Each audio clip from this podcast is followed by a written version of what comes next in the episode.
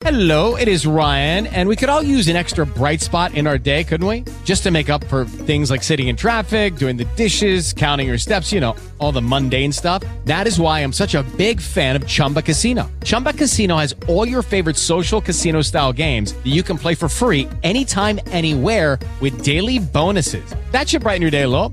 Actually, a lot. So sign up now at chumbacasino.com. That's chumbacasino.com. No purchase necessary. VGW Group. Void were prohibited by law. See terms and conditions. 18 plus. Lucky Land Casino asking people what's the weirdest place you've gotten lucky? Lucky? In line at the deli, I guess? Aha, in my dentist's office. More than once, actually. Do I have to say? Yes, you do. In the car before my kids' PTA meeting. Really? Yes. Excuse me, what's the weirdest place you've gotten lucky? I never win and tell. Well, there you have it. You can get lucky anywhere playing at LuckyLandSlots.com. Play for free right now. Are you feeling lucky? No purchase necessary. Void where prohibited by law. 18 plus. Terms and conditions apply. See website for details. Storie Libere presenta Quando entra nelle nostre vite, il tumore non colpisce solo la persona malata, ma anche tutta la sua famiglia. Affrontarlo non è solo un compito individuale di confronto continuo con le sfide che la malattia pone al fisico e alla mente, ma anche un processo collettivo che coinvolge noi e le persone che ci sono vicine. Nel caso di Eleonora Graffione, però, quella contro il tumore è stata e continua ad essere una sfida che vede la sua famiglia coinvolta più che mai, insieme alla ricerca, nel raggiungimento dell'obiettivo principale. Prevenire il tumore e renderlo sempre più curabile.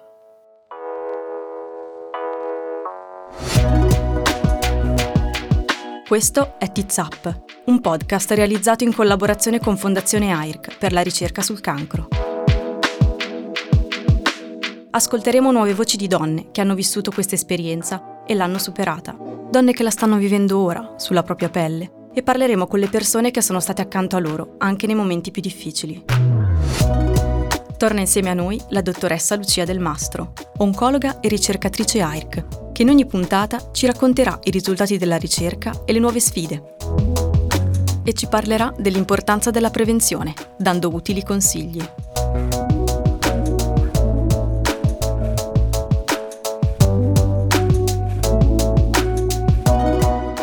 Questa serie è dedicata a Samantha e come avrebbe detto lei, tits up, petto in fuori ragazze.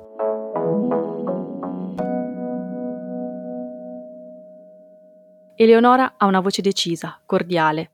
Oggi ricopre ruoli di responsabilità nel consiglio di amministrazione di una grande azienda che si occupa di distribuzione alimentare, oltre che nell'azienda di famiglia ma dobbiamo tornare indietro al 1998 per arrivare al momento in cui il tumore entra nella sua vita per la prima volta.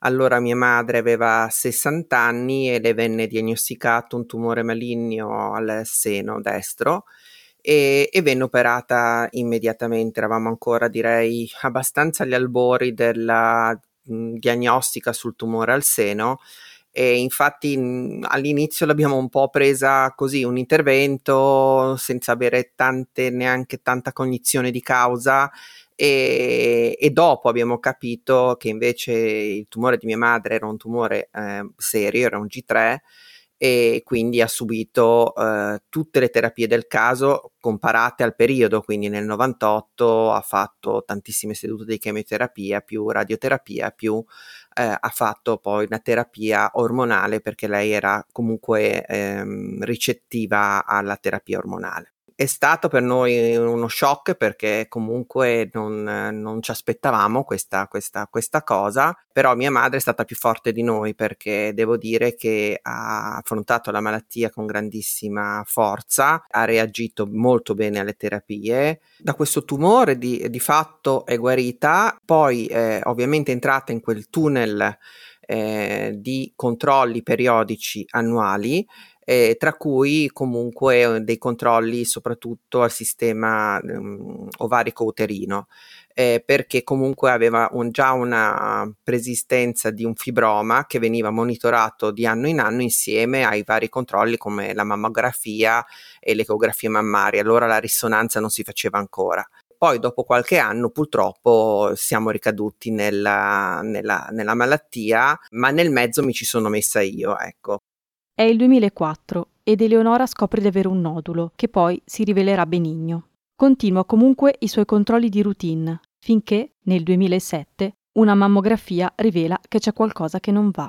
La curiosità è stata che arrivo in ritardo a un controllo, quindi ho fatto la, prima la mammografia, poi avrei dovuto fare l'ecografia mammaria e per impegni di lavoro arrivo in ritardo e l'ecografo non se ne va dopo neanche 5 minuti di ritardo. Quindi io salto questo controllo e, e, nonostante mi avessero segnalato che la mammografia aveva qualche cosa, dico vabbè dai, aspetto qualche mese, non c'è la prima occasione, faccio questo, questo controllo. Di fatto poi questo controllo slitta di mesi perché poi il, per me il lavoro è sempre stato una cosa molto importante nella mia vita e quindi ha preso un po' sempre il sopravvento rispetto all'aspetto personale in, in, in tutti i sensi e, e, quindi arriva la primavera, arriva la primavera e io me ne accorgo da sola perché con la palpazione mi accorgo di avere una pallina a quel punto di corsa vado a fare una diagnosi a Genova perché sono nativa di Genova e facendo questo controllo da un, un, centro abbastanza diagnostico molto importante che c'è a Genova, lo stesso radiologo mi dice guardi qua c'è il numero del chirurgo, corre immediatamente a farsi vedere. E io lo stesso giorno faccio una prenotazione a questo chirurgo, eh, ottengo la visita addirittura il giorno dopo ovviamente privatamente, e il chirurgo per strammatizzare mi dice, vabbè dai, questo radiologo è sempre molto così preventivo, stia tranquilla, vedrà che facciamo una piccola biopsia, ma vedrà che non c'è niente. Di fatto invece vado a fare la biopsia, me la fa lui insieme a, una, a uno studente, quindi a una, un praticante, e mentre mi fa questo esame, ovviamente in, in day hospital, dice al praticante, prendi anche quel pezzettino lì. E io questa frase mi ha gelato proprio il corpo perché ho detto, cavolo, ci siamo. La diagnosi rivela che Leonora ha un tumore al seno destro, delle stesse caratteristiche di quello di sua madre.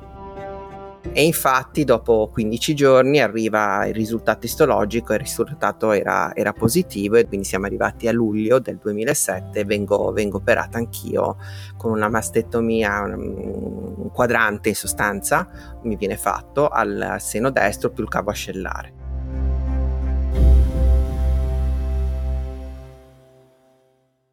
Eravamo in estate, quindi sportivamente lascio la mia vacanza, rientro a Genova da sola e mi presento davanti a quello che io ho definito un plotone di esecuzione perché mi presento in un'aula dove c'era anestesista, radiologo, oncologo, il primario che mi aveva operato e mi viene comunicato, dice signora sì abbiamo tolto, mm, crediamo di aver fatto un buon lavoro dal punto di vista chirurgico, però il tumore è abbastanza importante, è molto aggressivo e quindi suggeriamo di fare chemioterapia e radioterapia. E lì mi è un po' crollato il mondo perché ho detto, cavolo, sono qua da sola a sentire questa diagnosi perché di nuovo a me, eh, perché di nuovo alla mia famiglia, no? ecco, quindi la classica frase che comunque penso che quasi tutte le donne si pongano di fronte a questa, a questa diagnosi.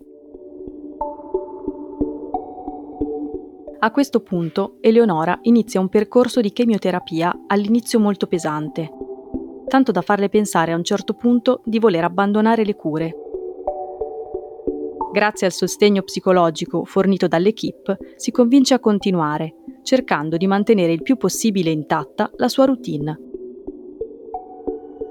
Ovviamente io non ho mai smesso di lavorare, eh, ho fatto, ho affrontato questa cosa con diciamo un po' la caratteristica del carattere di famiglia, quindi di mia mamma, facendomi mettere le chemioterapie il venerdì perché così sabato e domenica recuperavo, al massimo lunedì stavo ancora, diciamo non ero proprio in bolla, ma il martedì potevo essere operativa. E eh, alta curiosità è che io questo, questa malattia l'ho tenuta praticamente nascosta eh, avevo l'azienda di famiglia, quindi a Genova, e poi avevo questo incarico importante a Milano che mi teneva impegnata però una o due giorni al massimo alla settimana. Quindi io cercavo di conciliare le terapie con il lavoro di, ipotetico di Milano. Dicevo di essere fuori Genova, ma di fatto ero in ospedale. e, e quindi sono riuscita, diciamo, a mimetizzare questa, questa storia, un po' perché eh, non volevo la compassione altrui, un po' perché c'era già una situazione anche a livello familiare e lavorativo un, un po' tirata e quindi ho chiesto alla mia famiglia di rimanere molto riservati su, su questo aspetto. Quindi di fatto, ovviamente, i miei genitori eh, i miei fratelli lo sapevano, mia madre, mio padre e i miei figli e mio marito ovviamente. Però mh, mhmm, ho voluto affrontare questa cosa da sola, quindi io andavo a fare la chemioterapia da sola, non mi sono mai fatta accompagnare da nessuno e tornavo a casa tranquillamente con la mia macchina. Ho avuto l'altro, diciamo, aspetto un po' delicato che è quello della caduta dei capelli, che anche lì l'ho uh, praticamente gestito come si gestisce una, un'azienda, no? Quindi una, con la programmazione.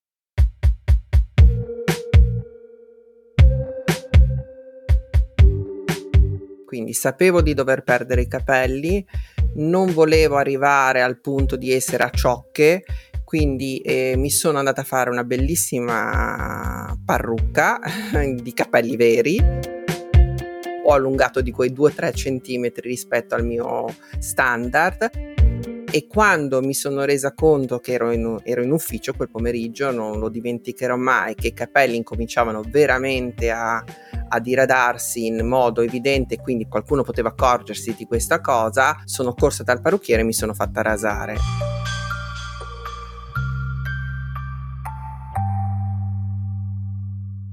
Avevo già pronta la mia bella parrucca, l'ho montata, di fatto insomma è, è, ovvio che è uno shock perché comunque poi io affrontavo l'inverno, quindi io sono una freddolosa, quindi quando la toglievo eh, dovevo mettermi per forza un berrettino per eh, essere coperta, poi avevo ancora appunto un, figlio abbastanza piccolo nel 2007 perché il mio, il mio più piccolo è del 98, quindi eh, mi dispiaceva anche per i miei figli no? girare in casa con questa testa, con questa testa nuda e, e, noi simbolicamente anche un po' simpaticamente a un certo punto questa parrucca l'abbiamo soprannominata pelliccia Mentre Eleonora affronta gli effetti delle cure con grande pragmatismo e un pizzico di ironia, a sua madre viene diagnosticato nuovamente un tumore, questa volta all'utero. In tutto questo mm, andirivieni di tumori che andavano e venivano, mia madre comunque affrontava queste terapie cioè, mm, in un modo quasi pazzesco perché a volte l'andava a prendere e diceva ma tu te la stanno facendo la chemioterapia perché hai una reazione veramente così forte di fronte a questa cosa e ma mia madre non voleva assolutamente cedere e siccome mio papà aveva qualche problema fisico lei la sua preoccupazione era non lasciarci il papà in carico in sostanza. Quindi la, suo, la sua lotta è stata quella di poter sopravvivere il più possibile e darci il meno disturbo possibile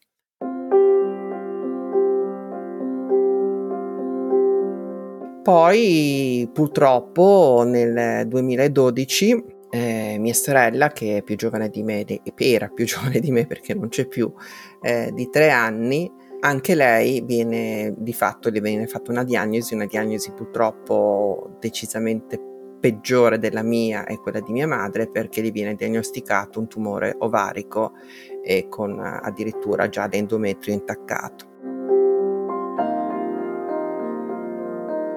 Viene operata immediatamente, le dimissioni del tumore erano enormi. Anche qui c'è stata una diagnosi, eh, diciamo, ritardata da una ginecologa che purtroppo l'anno prima aveva capito che c'era qualche cosa, ma l'aveva individuata come gravidanza extrauterina.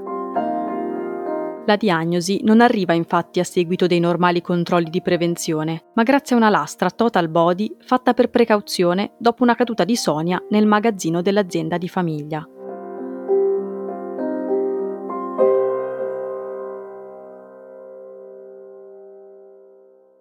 Questo ennesimo caso fa scattare qualcosa in Eleonora.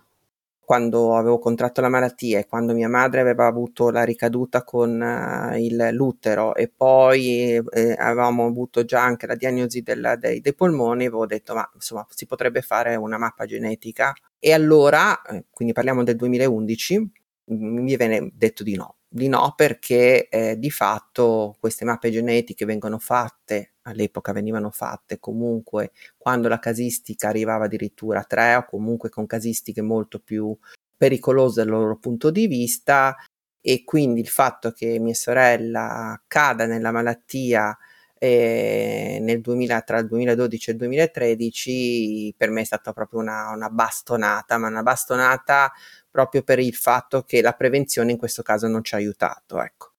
Quindi Eleonora, siete stati voi di vostra iniziativa a provare la strada della genetica? Esatto, siamo stati noi, è stata una nostra iniziativa, abbiamo preso l'appuntamento con l'unità del, dell'ISTE, dell'Istituto Tumori di Genova, dove c'è proprio una divisione di genetica e siamo andati io e mia sorella a questo appuntamento eh, dove ovviamente c'è stata fatta un'anamnesi da, da, da, dove partiva tutta la storia di famiglia e ci è stato detto sì, a questo punto possiamo fare questa mappa genetica. È stata una scelta, tra l'altro, uh, mia e di mia sorella personale, perché, per esempio, mio marito, eh, lui avrebbe vissuto di, diciamo, della fatalità, no? Non della, della prevenzione e invece noi eravamo fermamente convinte sia io che lei che era giusto essere a conoscenza di, di qual era la natura dei nostri tumori, se c'era, e, e, e poi affrontare nel caso quello che, che, che sarebbe stato.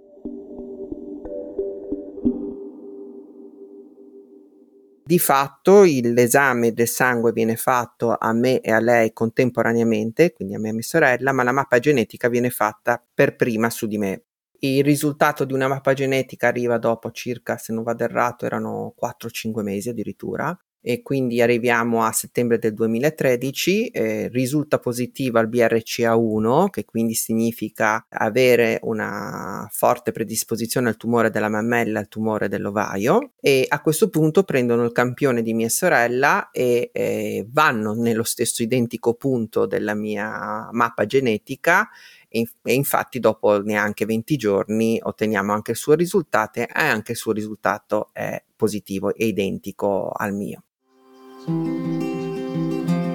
A questo punto, avendo io tre figli, due femmine e un maschio, e mia sorella due femmine, abbiamo coinvolto anche eh, i, nostri, i nostri ragazzi in un percorso che l'Istituto di Genetica ci ha fatto fare attraverso anche dei colloqui con le psicologhe perché a volte i, i giovani non lo vogliono fare l'esame e non lo vogliono sapere.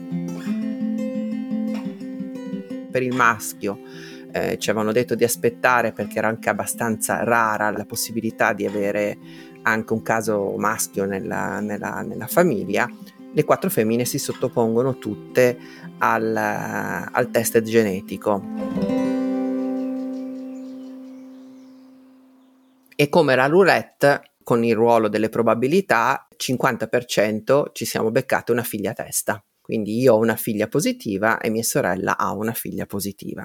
E questo quindi è stato di nuovo un altro percorso abbastanza importante di dover convivere con, con, questa, con questa, notizia, no? come madre di aver trasmesso a un figlio questa, questa deficienza, se vogliamo, fisica, e dall'altra affrontare questo argomento con la giusta positività perché la prevenzione comunque per me e mia sorella era comunque un fattore importante da, da affrontare.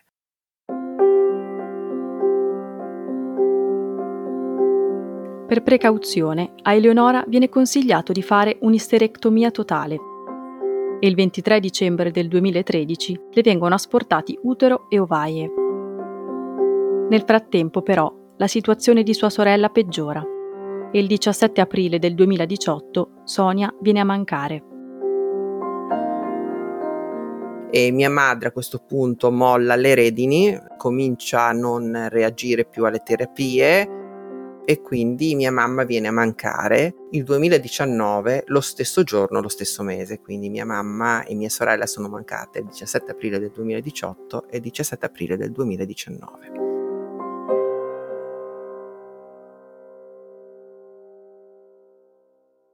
E poi la storia non finisce ancora qua, ecco, perché si vede che era destino che la mia storia e quella anche di, di, di mia sorella dovesse continuare nel tempo. Dopo la diagnosi di BRCA1 positivo, infatti, sia la nipote di Eleonora che sua figlia Francesca iniziano i primi controlli a scopo di prevenzione. E mia figlia è del 92, mia nipote è del 90 eh, mia nipote è un pochino più controllata per l'età, mia figlia faceva i controlli periodici dal ginecologo, niente di più, sarebbero dovute entrare tutte e due eh, in un diciamo, percorso eh, di, di, di, anche questo di prevenzione, però eh, con una logica di il seno incominciamo verso i 30 anni e le ovaie verso i 33. Quindi mia, mia nipote è entrata in questo protocollo già due anni fa. Mia figlia no, eh, quindi mia figlia faceva solo il controllo dal ginecologo, la palpazione, questi controlli diciamo generici. E a maggio dell'anno scorso mi chiama a metà pomeriggio e mi dice mamma ma senti io ho una cosa qui al seno sinistro ho una boccia. Dico come una boccia, Francesca, cosa mi stai dicendo? Ma sì, guarda, ieri ho fatto ginnastica e sono tornata a casa con dei dolori forti alla spalla sinistra. Mia figlia pratica arti marziali, quindi eh, ho detto, vai, ma magari hai preso un colpo, hai una ciste nel seno e se n'è venuta fuori, banalmente, no? Le dico comunque vai immediatamente dalla dottoressa a farti vedere, dalla tua anche perché mia figlia non vive a Genova con me ma vive, vive a Parma e, e, quindi le consiglio di andarsi a fare subito una visita. La dottoressa la vede e le dice guarda qua c'è la richiesta immediata di una visita senologica, andiamo direttamente con il fatto che sei una BRCA1 positiva direttamente alla fonte e quindi lei inizia i controlli a Parma dove viene fatta una prima visita, le vengono, viene, viene fatta immediatamente una biopsia mh, mm, completa e arriva un istologico, io non ho mai visto arrivare un istologico in tempi così rapidi, in otto giorni avevamo già il risultato, purtroppo la diagnosi era di un tumore maligno al seno sinistro.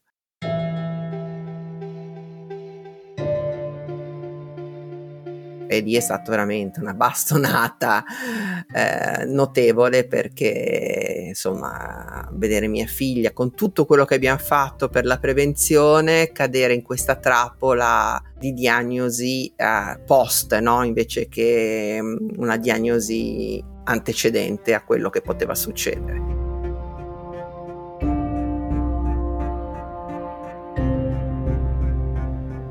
E quindi mia figlia inizia immediatamente al contrario di come abbiamo fatto, fatto io e mia sorella con delle chemioterapie poi eh, intervento chirurgico e poi mastettomia bilaterale siamo già arrivati in fondo a questo, diciamo, al percorso anche chirurgico e oggi Francesca a distanza di un anno sta facendo una chemioterapia per bocca perché comunque questo tipo di tumori necessita di, di, queste, di queste cure. E Francesca come ha affrontato questo periodo? Anche lei l'ha affrontato come una guerriera, come si definisce anche nello sport, ha patito moltissimo il problema della perdita dei capelli, anche perché a lei è stato proposto il casco, il famoso casco che adesso si inizia a sentire parlare in, eh, sulle riviste, che è un, praticamente un caschetto che porta la temperatura della testa a meno 3 gradi e eh, praticamente protegge il bulbo dalle chemioterapie e, e, dovrebbe evitare la caduta dei capelli, cosa che per Francesca non è stata, un po' perché per lei è stata molto dura tenerlo il casco, quindi lei le portava fortissimi mal di testa con, insomma, con dei disagi enormi e in più comunque avendo una chioma mia figlia ha dei capelli lunghissimi neri aveva dei capelli lunghissimi neri purtroppo non, il risultato non era ottimale quindi lei incominciava ad avere delle ciocche a destra e a sinistra quindi rinuncia al casco si rasa a zero, lei non porta nessun tipo di parrucca, anzi la evita a tutti i costi e evita anche di mettersi dei berretti. Io, io gli ho comprato una collezione di, di, berrettini anche simpatici, ma lei alla fine non ha mai voluti, mai voluti usare. Come a molte altre donne che ricevono una diagnosi in età fertile, anche a Francesca è stato proposto il congelamento degli ovociti. Una possibilità che però ha aggiunto ulteriori preoccupazioni alla sua situazione, già non facile, di persona positiva al BRCA1 essendo genetico può passare di generazione in generazione e oggi eh, la ricerca consiglia comunque di dover entrare in questo percorso di prevenzione anticipata rispetto al tradizionale che poi porterà nella loro vita a delle decisioni molto importanti come lo sono state nel mio caso per eh, l'asportazione totale dell'ovaio per prevenzione e nel loro caso invece proprio di seguire un percorso di accompagnamento della loro vita in generale, eh, per cui le psicologhe, per esempio, le hanno detto dovreste programmare un, in un certo senso la vostra vita, quindi se avete intenzione di diventare mamme sarebbe preferibile entro i 35 anni, quindi dovreste poi valutare un intervento sia alle ovaie per l'asportazione totale eh, sia al seno per la mastektomia bilaterale in caso di, di, non aver contratto ancora la malattia tra i 35 e i 40 anni proprio a livello preventivo. Quindi si, si entra in una,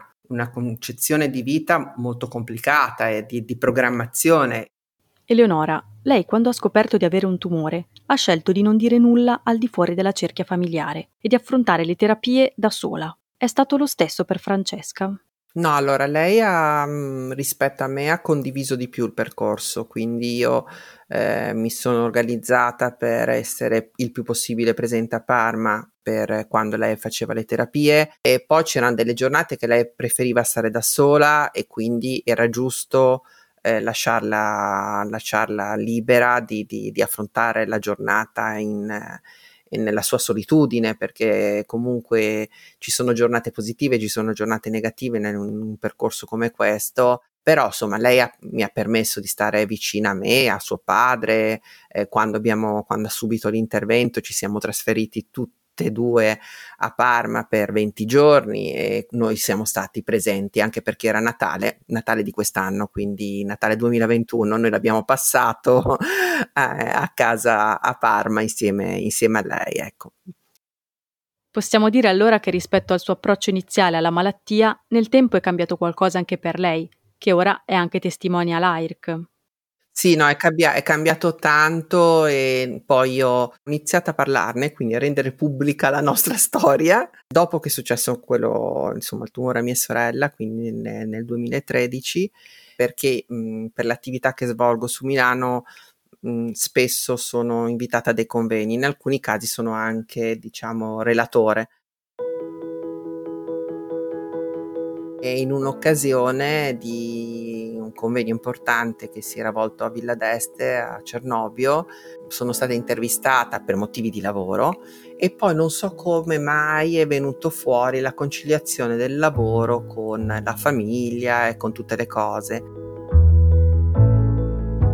E lì mi è scattata la molla e ho raccontato la mia storia ed è stato uno shock per tutti i presenti perché non si aspettavano questa, questa rivelazione, no? ma nel contempo per me è stato come svuotare proprio il sacco, non so, e dire no, a questo punto di queste cose bisogna parlarne, parlarne chiaramente. Ho coinvolto anche il mio gruppo, io rappresento delle aziende che hanno supermercati e quindi già da tre anni, quattro, gli ho imposto, tra virgolette, la campagna delle arance quindi li ho invitati a fare attività a supporto della ricerca, insomma, quindi da, da, lì è scattata una molla per cui oltre a parlarne pubblicamente mi sono iniziata anche a muovere in favore della ricerca con le iniziative che potevo fare e, e che potevo condividere anche con i miei colleghi.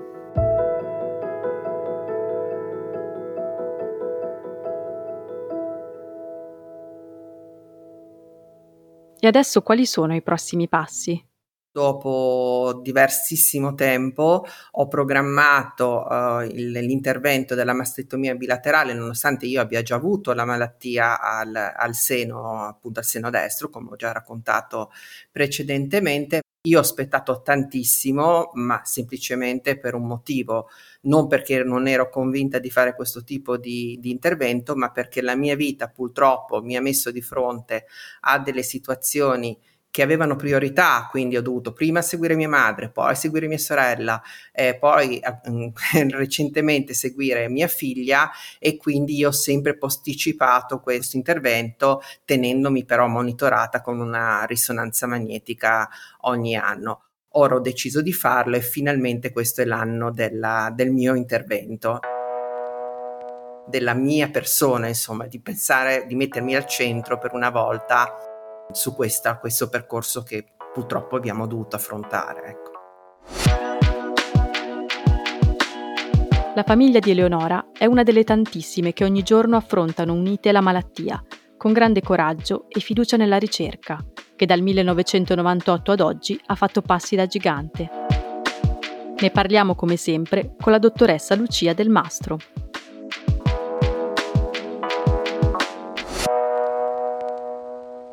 Il caso di Eleonora e della sua famiglia è molto particolare, ma ad oggi qual è il tasso di positività in Italia per BRCA1?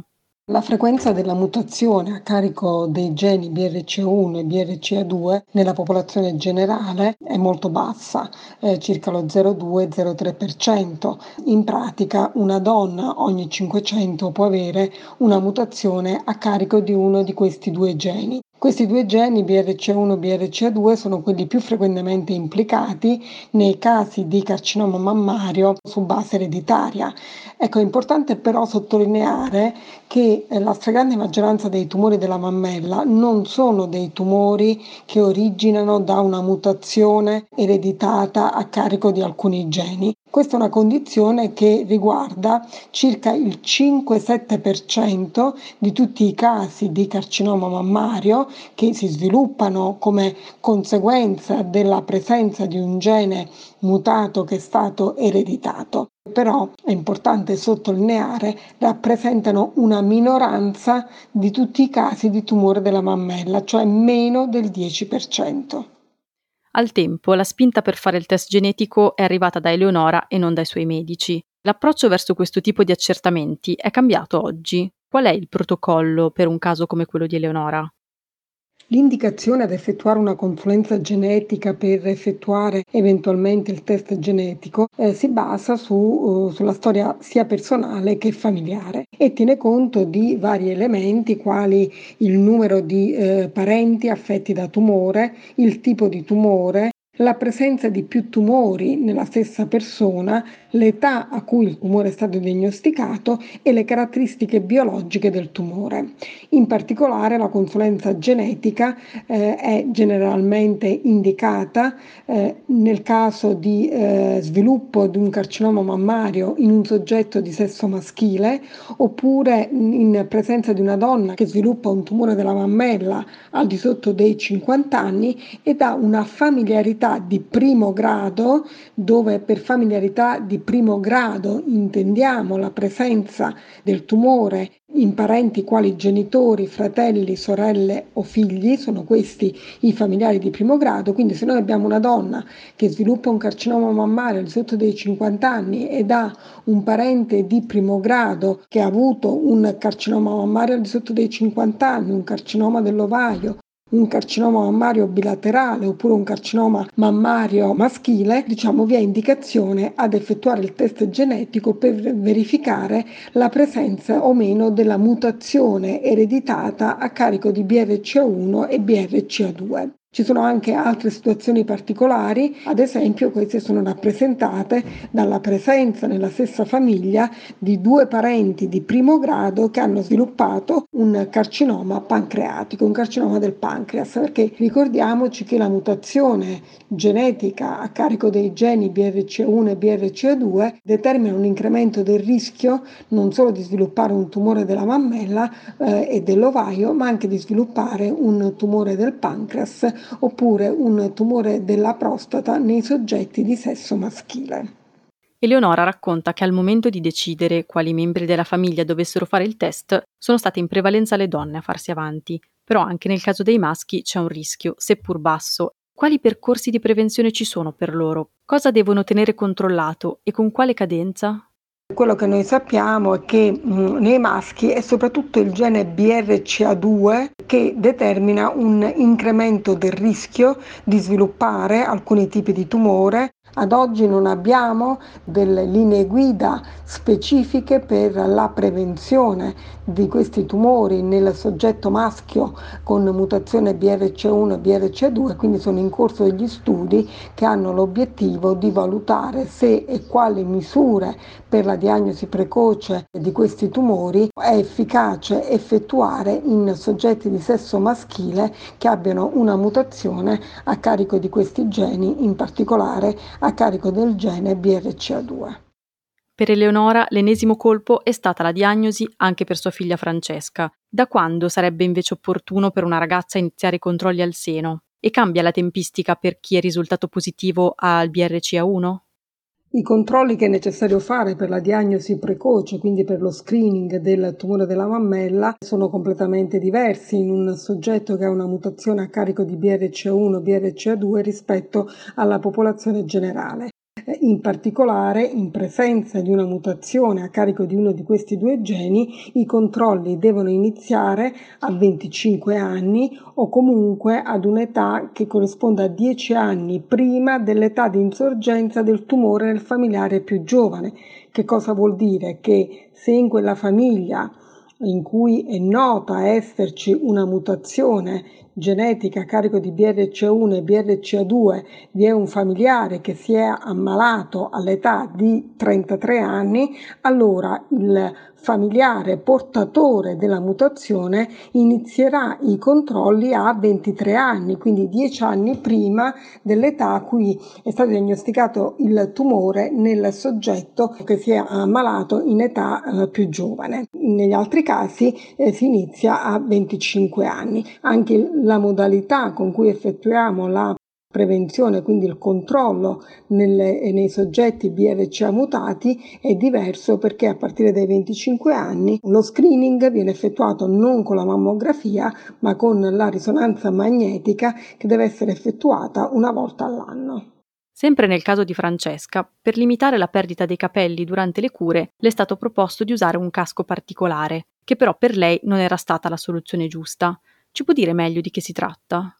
Il casco per la prevenzione dell'alopecia sappiamo che ha una efficacia soprattutto quando vengono effettuati alcuni tipi di chemioterapia. In particolare, la storia di Francesca indica che avendo effettuato la chemioterapia prima dell'intervento chirurgico, verosimilmente ha effettuato chemioterapia con dei farmaci, in particolare con le antracicline, per i quali sappiamo che l'efficacia del casco è molto limitata, quindi non sorprende il fatto che nel caso di Francesca il casco abbia avuto una scarsa efficacia. Nei casi in cui invece viene effettuata una chemioterapia con un unico farmaco rappresentato dal taxolo o dal taxotere, sappiamo che il casco è una misura molto efficace in grado di prevenire la caduta dei capelli in circa l'80% dei casi.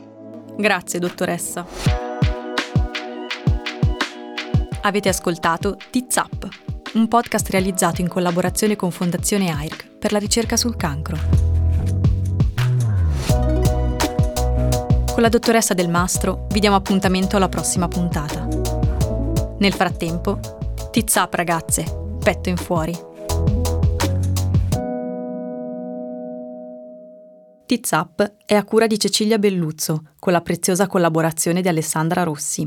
Una produzione storielibere.fm di Gianandrea Cerone e Rossana De Michele.